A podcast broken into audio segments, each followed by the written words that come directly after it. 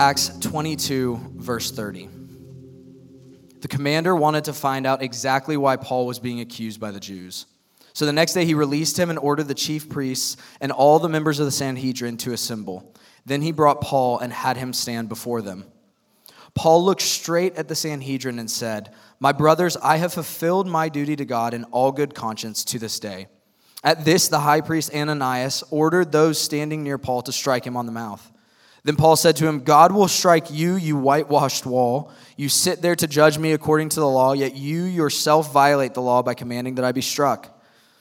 Those who were near Paul, standing near Paul, said, How dare you insult God's high priest? Paul replied, Brothers, I did not realize that he was the high priest, for it is written, Do not speak evil about the ruler of your people. Then Paul, knowing some of them were Sadducees and the others Pharisees, called out in the Sanhedrin, My brothers, I am a Pharisee descended from Pharisees. I stand on trial because of the hope of the resurrection of the dead. When he had said this, a dispute broke out between the Pharisees and the Sadducees, and the assembly was divided. The Sadducees say there is no resurrection, that there are neither angels nor spirits, but the Pharisees believe all these things. There was a great uproar, and some of the teachers of the law who were Pharisees stood up and argued vigorously. We find nothing wrong with this man, they said. What if a spirit or an angel has spoken to him? This dispute became so violent that the commander was afraid Paul would be torn to pieces by them. He ordered the troops to go down and take him away from them by force and bring him to the barracks. The following night, the Lord stood near Paul and said, Take courage. As you have testified about me in Jerusalem, so you must also testify in Rome. This is the word of the Lord. Thanks be to God. Let's pray. Heavenly Father, thank you so much for this opportunity that we have to stand before you, to stand with your word. Father, I thank you that we just read a story that says that you stood in the prison cell with Paul. I pray that all of us today who are standing in discouragement, in despair, in desperation, would be met by a God who's willing to stand by them. Holy Spirit, I pray that you would comfort those who need to be comforted.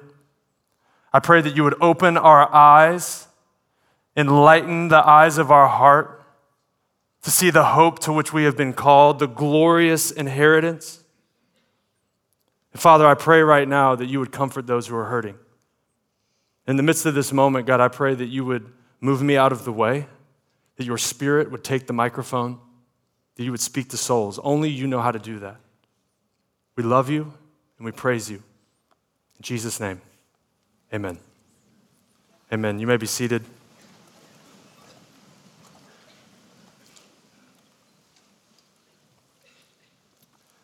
If you've not had the opportunity to meet, my name is Gage Henry, and I'm the college and community pastor here. And to be honest, today I was praying what I was just praying right there because I need it. And I would love to say that I'm really expectant and excited and really strong before you today. But to be honest, I am in a very uh, desperate spot. In fact, Miles told me I was going to be preaching this Sunday a while ago, and he's given me every single opportunity to release me from this obligation, I would say, in some regard. Um, because if I can be real with you guys, I, I, need, I need the words that I just read. This past Tuesday, my mom passed away from her four year fight with terminal cancer.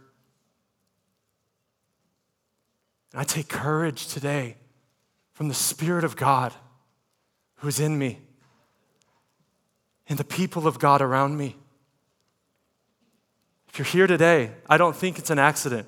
I don't want to be here today, to be honest. But I feel like I'm called by God to preach the passage that we just read about today. And if you looked at that passage, there was one clear message that Jesus had for Paul. And I believe it's the one clear message that Jesus has for us today.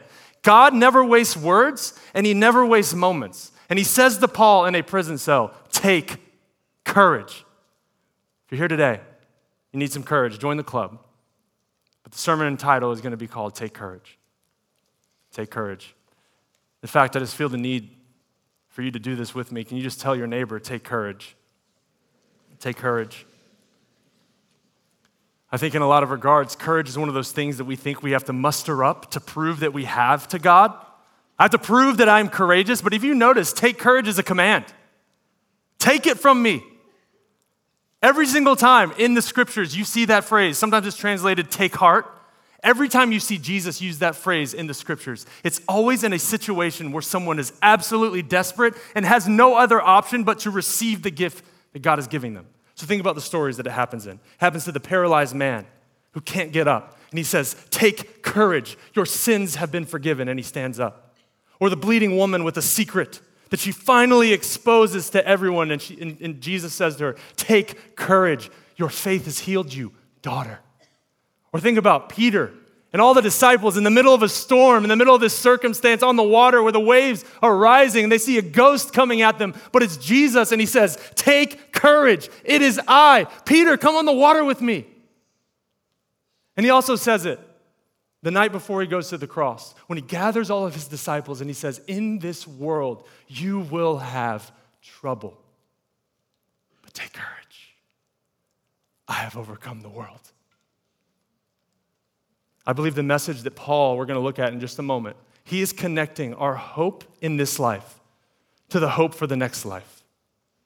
That our courage in this life, that taking courage from Jesus in this life, means that all of your hope is connected to the next life. That in death, we actually find life.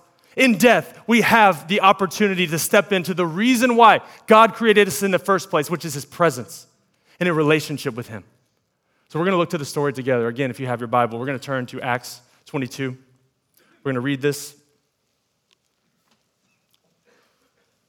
Again, it says this. This is Paul going before the Sanhedrin in just a moment. It says in verse 30 the commander wanted to find out why, exactly why, Paul was being accused by the Jews. So the next day, he released him and he ordered the chief priests and all the members of the Sanhedrin to assemble. Then he brought Paul and had him stand before them. So the Roman guard's like, Why are you trying to kill this man? Your Jewish brethren, why does it feel like they're trying to kill you? And he's wanting to tell them why. Well, if you go back in the story and you've been with us in Acts, you know that Paul has been on a long journey. I want to take you all the way back. Acts chapter 5 was the Sanhedrin, the first time the disciples were brought in front of the Sanhedrin. And Gamaliel, who is this amazing rabbi, has this young guy, Paul, who's under him. And Gamaliel, in that moment, stands up because all of these disciples they're on trial because they're proclaiming the hope of the resurrection of the dead, that Jesus rose from the dead. And Gamaliel stands up before they're going to beat these people and before they're going to crucify them, and before they're going to kill them, and he stands up and says, What if they're right? If Jesus' movement wasn't real, then the movement will die with them. But if this is real, that means that we will find ourselves fighting God and not man. And they had the disciples beaten and flogged and mocked. And it says that the disciples left the Sanhedrin rejoicing because they'd been considered worthy to suffer disgrace for the name. They left singing. Fast forward two chapters, and you see the first Christian martyr, Stephen. And before he is stoned, all of the men and women who had grabbed those stones went and laid their coats at a man named Paul, his feet, because he approved of the killing. And it says that Stephen looked up into heaven and he saw Jesus standing there next to the Father, the only moment where we see Jesus standing next to God. And he sees him. And it says that Jesus received his spirit. And the Bible says that he did not fall, it says he didn't die, it says he fell asleep. Because the foundation of the Christian faith is in the hope of the resurrection of the dead. What happens after that? Paul leaves because he's going to go persecute this movement that's happening. And he's on his way to Damascus. And then he's met with the living Christ. And Jesus meets him on the road. And for the next 20 years, he is spent planting churches, spreading the gospel, moving in power. The Spirit is on him. Think about this the story we just read is 20 years after all of that. 20 years since he stood there and watched those disciples worship Jesus as they left after a beating an inch from death. 20 years after watching a man breathe his last as he looked into heaven and was received by his Savior. 20 years since he went on this moment meeting Jesus. Think about the sermon that you would preach if you would show back up to the Sanhedrin once again and to be able to proclaim what has happened in your life, to be able to proclaim what Jesus has done on the cross. What sermon would you preach? That's the sermon we're reading. Go to verse 1. Paul, looked straight at the Sanhedrin and said, My brothers, I have fulfilled my duty to God in all good conscience to this day. In other words, I'm obedient to God and God alone. Verse 2 At this, the high priest Ananias ordered those standing near Paul to strike him on the mouth. Then Paul said to him, God will strike you, you whitewashed wall. You sit there to judge me according to the law, yet you yourself violate the law by commanding that I be struck. He got slapped in the face because of his seemingly arrogance. I would call it absolute confidence in God. He gets slapped in the face and he says, You whitewashed wall. The very law that you are judging me by is the one you're so willing to violate. Because you know that you're not supposed to do that, because I'm innocent until proven guilty. But Paul is still showing that he is under the authority of the word of God because of what he said next. Verse 4 it says, Those who were standing near Paul said, How dare you insult God's high priest? And Paul replied, Brothers, I did not realize that he was the high priest, for it is written, Do not speak evil about the ruler of your people. Now, this is so brilliant and it's hard to miss. It's easy to miss, I should say. This is so brilliant by Paul because he's actually insulting the high priest, but still being obedient to the, the word of God. Like he's like, I respect the position that you have because the word of God tells me I need to. I just don't respect you.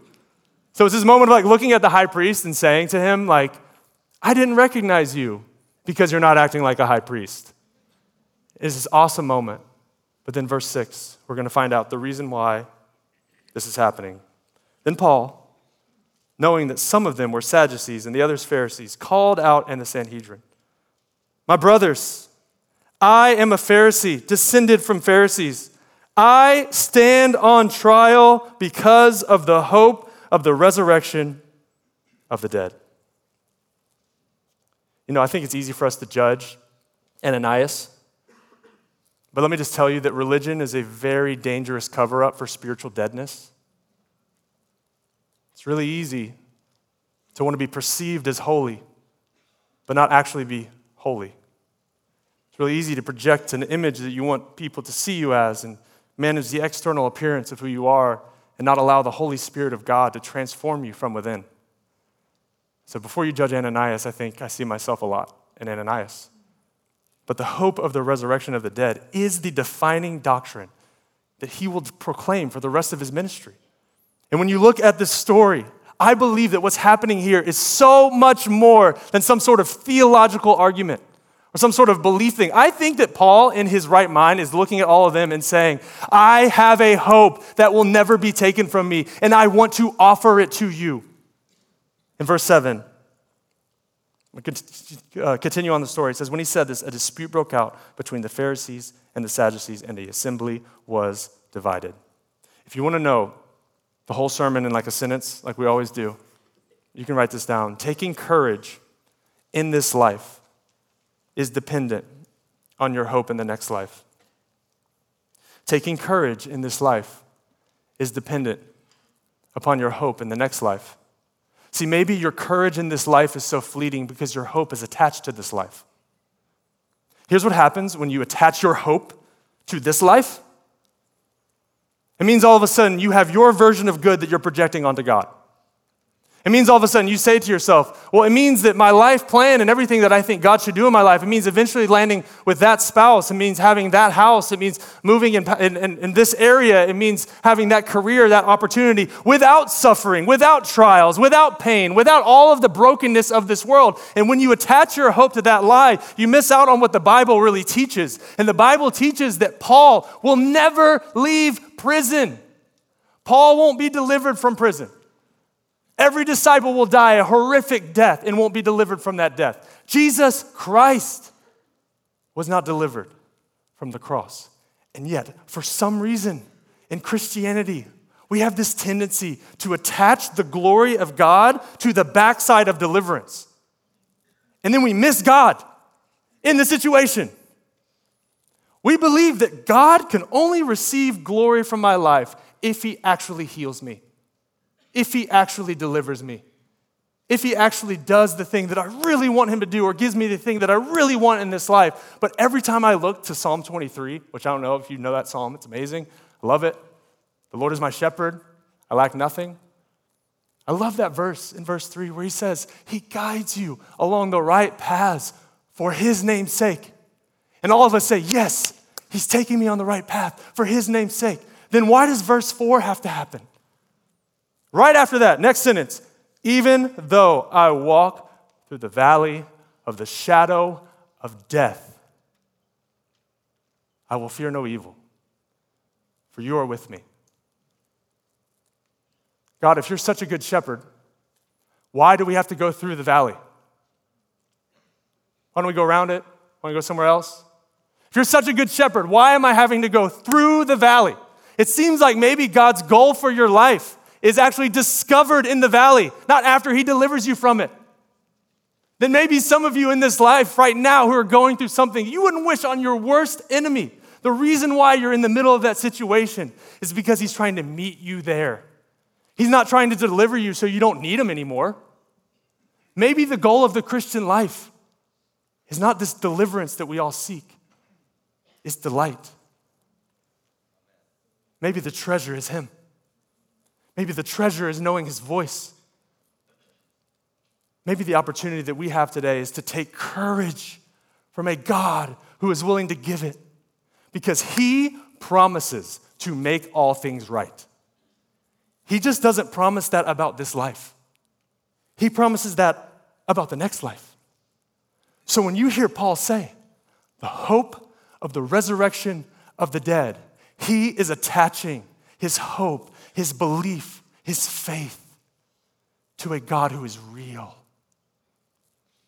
So we got to continue in the story.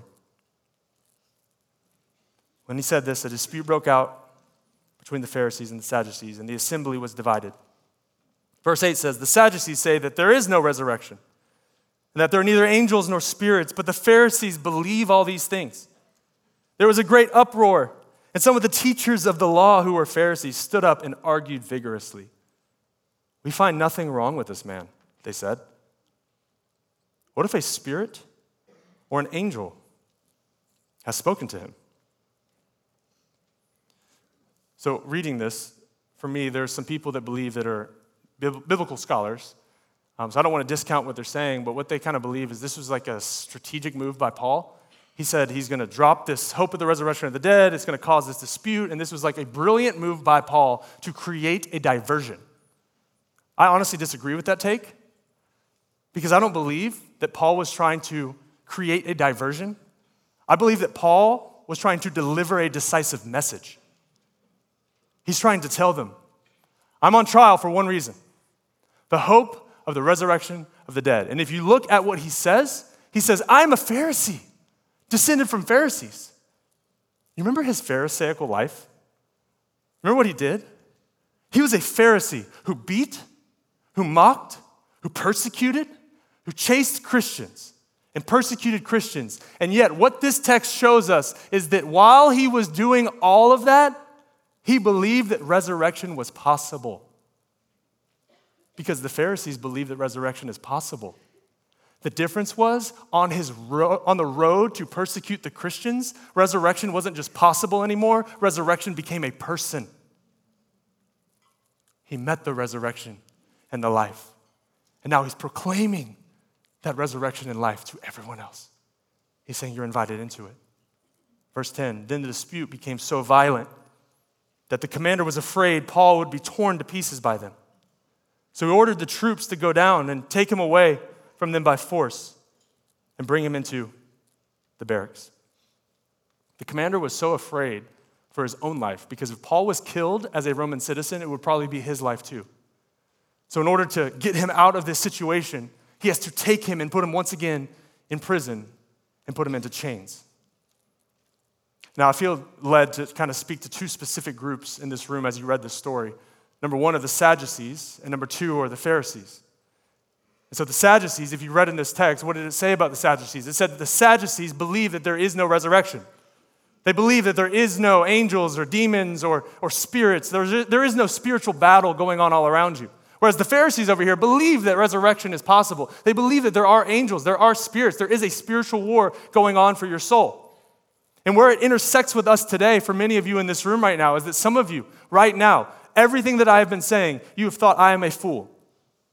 You don't believe that resurrection is possible, you would actually scoff at the thought that there would be some angels, there would be some demons, that there is a spiritual war going on all around you right now as we speak. In fact, I, I think right now, deep down somewhere in you, you know that there is a God. And I'm here today to tell you, if that's you, one day you will meet that God. And when you meet that God, there will be no fooling him anymore. There will be no false image you can project to him anymore. There will be no making yourself out to be any better than you really are. And you will stand before a holy God and have to try to save yourself and account for your sin. But the reality is this for the wages of sin is death. All have sinned and fallen short of the glory of God. But here's the good news. But the gift, gift of God, is eternal life in Christ Jesus offered to you. Maybe today, if you feel like you're in that Sadducee state, maybe if you feel like everything that I'm saying is foolish and ignorant and stupid, maybe your version of taking courage today would just be letting your fists become unclenched of the pride and the anger and the frustration and the, the pain of your past, open long enough to receive the free gift that Jesus is offering you. We call it repentance. I've sinned. I need someone in my place when I stand before a holy God. And many of you in this room, I think, are more in the camp of the Pharisees, whether you realize it or not. You would say that resurrection is possible. In fact, many of you probably say, Yeah, Jesus rose from the dead. Yeah, that happened. Yeah, I prayed the prayer. Yeah, I'm good. Yeah, I'm going to heaven one day. Yeah, I believe all these things are true. And yet, for some reason, when reading this story, I just felt led to ask some of you guys Do you functionally act as if it's true, though? Because theoretically, I could believe that resurrection is possible, but functionally, all of my beliefs are tested in the practical fires of living. Everything about my life is going to be really tested about what I believe by how I actually live and how I actually act. So, the hope of the resurrection of the dead, if you really believe that, then why are you living for this world? Why is it so hard to release some of the things you're holding on to? It's like you don't really want to actually trust God because you don't want to really have to depend on Him, yet you say you do. So let me ask you this question Are you orchestrating your life in such a way as to admit the truth of Christianity without having to be embarrassed by its implications? It's a quote that spoke to me from Tozer. Are you arranging your life in such a way are you orchestrating everything about your life in such a way as to, yes, admit the truth of Christianity about the resurrection, yet not have to be embarrassed by its implications for your life and what that means for your finances, and what that means for your family, and what that means for what you do in this life? Are you? Are you embarrassed by it? Tozer calls that pseudo faith, by the way. I think there's a sinful tendency in all of us to create backup plans in case God fails us. We create escape routes in case we feel forsaken. But it's either God or total collapse. I want to read this quote. I think it'll make this make sense. If you can just hear these words. What we need these days is a company of Christians who are prepared to trust God as completely now as they know they must at the last day.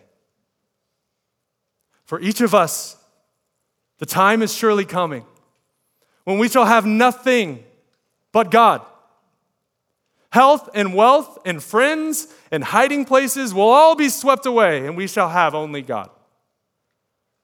To those of pseudo faith, that is a terrifying thought. But to real faith, it is one of the most comforting thoughts the heart can entertain. It would be a tragedy indeed to come to the place where we have nothing but God and find that we had not been trusting God at all. Are you arranging a way out in case God fails you? The story we just read, it seems like Paul had failed. He's in a prison cell. Think back to, to Paul 20 years of daydreaming about the moment he would stand before the Sanhedrin and he would deliver this unbelievable message, and people would come to know Jesus and the saving faith that he has. And yet, when he showed up to Jerusalem, you know what he was met with? He was met with a compromised church with legalistic believers who thought he was skeptical because of his love. They were skeptical of him because of his love for the Gentiles. And here, he delivers one sentence, gets slapped upside the head delivers one message about the hope of the resurrection of the dead, and now he's stuck in prison chains once again. Down, discouraged, broken, hurting. And Jesus says this, verse 11 The following night, the Lord stood near Paul. Some of you need, to underline that. The following night, the Lord stood near Paul. The following night, the Lord stood near Paul. Some of you have been through things. The following night, the Lord stood near you. Some of you are going through something right now. The following night, God is going to stand near you. The following night, the Lord stood near Paul and said, Take courage. Take courage. As you have testified about me in Jerusalem, so you must also testify in Rome. See, he was all alone, but he was not alone. And I don't know about you, but I would rather be in the prison with Jesus than paradise without him. Like, I'd rather be there with him, in the middle of it, in the jail cell, tied to the chains, if he's there with me. And you know what I love about Jesus? Is that he doesn't tell him what's really about to happen. He says, Take courage, I'm sending you to Rome. What he doesn't tell him is there's like 40 or 50 assassins waiting outside to kill him. He doesn't tell him that the next two years are actually going to be in custody in Caesarea. He doesn't tell him he's going to be shipwrecked in the Mediterranean Sea. He doesn't tell him that everybody is going to try to kill him. And by the way, you're never not going to be a prisoner again. You're going to end up in Rome as a prisoner. Take courage, Paul. You're actually doing way better than you think. Not. It's like, what? Are you serious? He doesn't tell him that. Why? Why? Because Jesus tells us what we need to hear, when we need to hear it to keep going. He tells us what we need to hear, when we need to hear it to keep going. You know what Paul thinks? I'm going to Rome. As I've testified here, God's not through with me. God's not done with me. I'm still in the fight. I still have breath in my lungs. I still have a message to share. God's not through with me. Take courage. So I want to address the elephant in the room in a moment. The elephant in the room is this is that people like me get up here and they talk about suffering and they say, You can keep fight through it. Yes, take courage. It's going to be okay. Well, what about if it's not? Paul says in 1 Corinthians 15 that death is the final enemy. What happens if the temptations and the trials and the things that you're going through in this life right now, the only end date to them is death? I'm talking about some illnesses that you have. I'm talking about the addiction that you're going to fight the rest of your life. I'm talking about the sin within you you know the Bible says you can't act upon. I'm talking about the thing in you that you know its end date is only death. See, I, I, had an accident a while back, and every single day after the surgery of this accident, it was like I knew each day I'm getting better, right? Every day I was like, hey, I'm gonna fight through today because tomorrow I'm one step to being healed, tomorrow I'm one step to being healed. But I saw the opposite happen with my mom. Every day with terminal cancer is one day closer to your death. There is no end date, there is no light at the end of the tunnel. There is only death in a slow decline as you make it. So, with the time that I have left in the next few minutes, I just want to share with you a few illustrations and a few analogies about what watching my mom die has caused me to believe about the hope of the resurrection of the dead. Because you don't get this opportunity many times to say goodbye to your mom. You get maybe one chance, and I got it this week. And I don't want this to be about that. I believe God is calling some of you out of the prison cells that you are in because through death is where we find life. And so, as I was saying goodbye to her, and as we're kind of experiencing this final moments, I, I, I just began to say so many words, and I saw in her face the excitement to meet Jesus. I saw the, the glory that she was about to experience just radiating from her face, even if she could just get a few words out. And the main picture that I saw about who Jesus was was actually from my dad. See, I got to watch my dad over and over and over again. I don't know if you know this about cancer, but what happens to your body is horrific. She had nothing but skin and bones on her body anymore. It was just skin hanging from her bones, I mean. There was splotches all over her. She had no hair left. Because of the swelling and the fluid in her belly, it had swelled to the point where she looked nine months pregnant. And I watched every single day that I was there, I would watch my dad lean down in to the bed and scoop her up into his arms. And he would lift her up, and it was hard on her body, and he would place her in a chair in the middle of the living room just to relieve herself. And then he would take her back and he would clean her up and he would wash her and he would lean back over that bed. And as he would lay her down in the bed, he would be whispering to her, I love you. I'm with you. You're so strong. Keep fighting. I love you. And he would lay her down. And every single time he would do it, all I could think about was this Jesus looks at us that way. He looks down at us in our brokenness, in our disease and He lifts us up and He cleanses us and washes us and He places us back in His arms. And so my dad and I, we go out in the driveway and we're having this moment. We're like hugging it out, just weeping about what we're experiencing. And I remember um, looking at him and saying exactly what I just said to you. It's like, Dad, thank you so much for showing me what Jesus really looks like. This is what Jesus really looks like. By the way, if you're a caretaker of somebody, you are showing them what Jesus really looks like. And he's showing me what Jesus, really, and I'm telling him this, and he's like laughing at me. He's like, intimacy has only grown over the years. He's like, don't you officiate weddings? Don't you say that quote where marriage sustains the love? It's not love that sustains the marriage. He's like, I want you to know that every single time I look at your mom, I don't see this diseased, cancer ridden body. He said, every time I look down at her, I see that 30 year old that I married. I see that beautiful bride. And I have a picture of it. He said, every time I see your mom, I see her in all her beauty, in all her radiance, in all her glory. And I think back to who she really was and what she really looks like. She doesn't look like cancer. She looks like that. And so I walk back into the room, and my mom's there, and I'm just filled, just this joy I can't explain. And I'm walking back into the room, and, and I'm sitting down, I'm just looking at my mom who's laying there in the bed, and it hits me, and I almost could not believe it. But only God would do it this way where where the hospital bed is laying in our living room, right behind the bed is actually that picture. So, right behind where she is lying in her deathbed, behind her is the picture of her on her wedding day. And I'm looking at this and I'm thinking, you know what? Maybe I have the analogy all wrong. See, because when I started thinking about it, I was like, wow, if I'm thinking about Jesus and my dad, Yes, my dad is revealing the love of Christ every single time he cares for her and every single time he picks her up. But the difference between my dad and Jesus is my dad chose my mom on her at her most beautiful state, when she was radiant, when she was pure, when she was holy. The difference is Jesus chose us when we were in our deathbed state. While we were still sinners, Christ says, he died for us. Which means for all of us in this room and everybody watching and listening, that means that when God chose you, you were an inch from death. You were dirty, you were discarded, you were used, you were filthy, you were stained, you were unclean,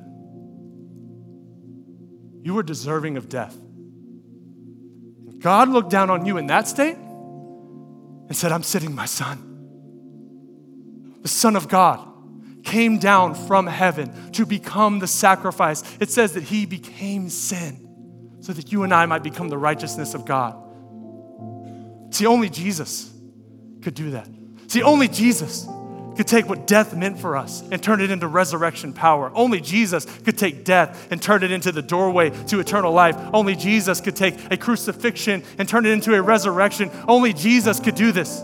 And only Jesus, when I think about him, the last blow of the enemy over you and over me is death. But because of the hope of the resurrection of the dead, even death can be a gift. Even death can be a gift. Here's what I mean by that. As I got to pray over my mom and as I was looking at her, I remember saying to her, It's okay. Go be with Jesus. Go see your dad who you miss. Go see your sister who's already there. Go meet your two daughters that you lost in miscarriage before me. Go see our friends and our family. Better than that, go see Jesus. Go fall at his feet. Go join in with the song of heaven. Holy, holy, holy. It's okay. Death is a gift. It's okay. It's time to go. See, my mom did not die a good person. My mom was a dead person that Christ made alive. Christ in me, the hope of glory. And you know what's funny to me is that at that moment, as I was praying over her, and, and towards the end, when she finally breathed her last and she was laying there, I saw the bride picture behind her. And it was like God told me she's no longer in the hospital gown, she's back in her dress. See, Jesus picks us in our most sinful state and purifies us as his beautiful bride. And all week, people have been encouraging me in so many different ways, and I want to use this moment in a way that I believe God is speaking to some of you. Again, I don't believe it's an accident you're here. In fact, I really believe that some of you have never put your faith in Jesus and actual trust in Jesus, and you are supposed to receive the free gift of God offered in Christ Jesus to you, that He has purchased on your behalf. In fact, my mom's name is Renee. My mom's name means born again. John 3 3 says that none may enter the kingdom of God unless they are born again, which means the Holy Spirit of God intersects your life and you give your life to Jesus. So there's a psalm that people kept saying over me, and I just want to close with it. I want to put it on the screen. It's Psalm 116. It says, Precious in the sight of the Lord is the death of his faithful servants. Truly, I am your servant, Lord. I serve you just as my mother did.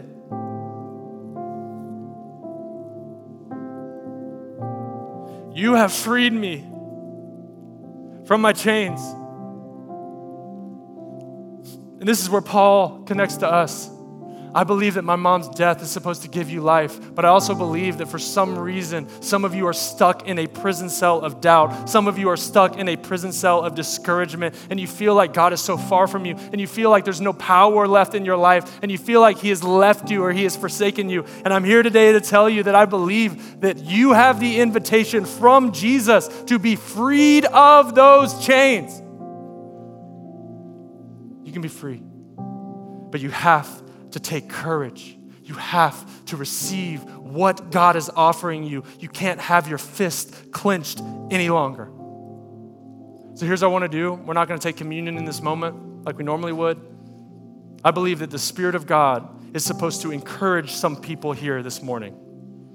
I believe that God has a very intentional plan to, discour- to encourage some of you who have been in discouragement and so, in just a moment, I'm actually going to ask if you are in this room right now and you feel like you are lost, you feel like you're broken, you feel like you're in that state, like just like me, where you're desperate for somebody to show up. And you know that the Spirit of God is talking to you in such a way. At all of our locations, in just a moment, I'm going to invite anybody who wants courage from this body of Christ to stand and we're just going to pray over you. But I asked our prayer team just for a few specific situations to speak into. And our prayer team came back to me right before I came on stage. And they told me that there's some of you in this room right now, there's at least one person in this room, I believe, who's had trouble breathing because of their anxiety recently. Take courage. Take courage.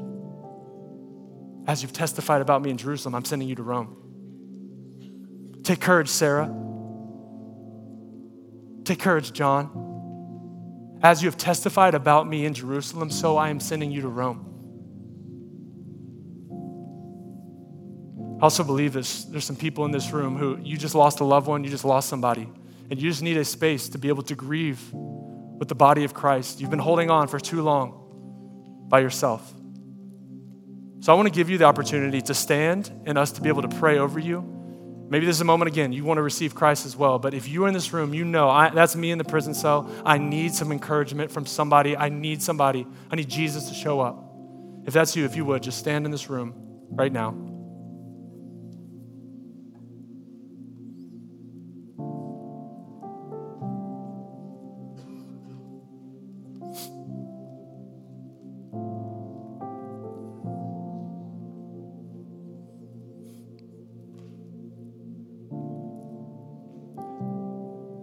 Going to pray in a moment.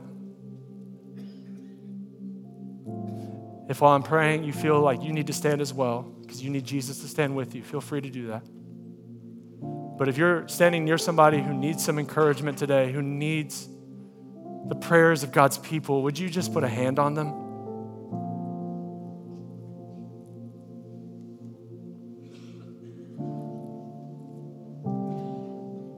And if it's someone you love, I would say stand with them and Give him a hug.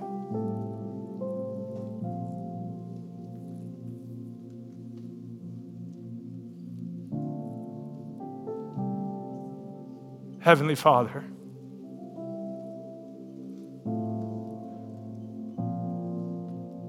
God, you are worthy of all praise. You are worthy of it all.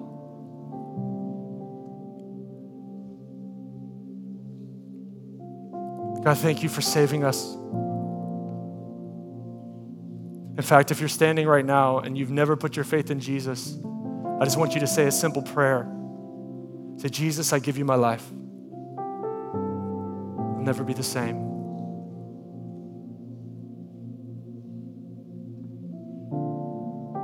Holy Spirit, I pray right now that you would comfort those who just stood. Holy Spirit, I can't even see what's going on in their different situations, but God, I know that you are a God who cares. You're a God who walks in the middle of the valley. God, you're someone who cares about us in the details of our lives in such a way that dumbfound us. So, Father, I pray an extra level of courage that whatever the people are walking through who are standing right now would know that the way they have testified about you here will be how you that you will use them in the future. That their wounding could truly become your witness. So, Father, I pray right now that we would look to your cross and know you have paid for it all. That all of our sin doesn't have to belong on our conscience anymore, it can belong on the cross. So, comfort those who need to be comforted shepherd those who need to be shepherded. We ask for your spirit to speak to the depths of our soul. We want to hear from you. So, Father, I pray a blessing over the boldness, the true courage was being willing to stand and say, I'm desperate and I have no courage.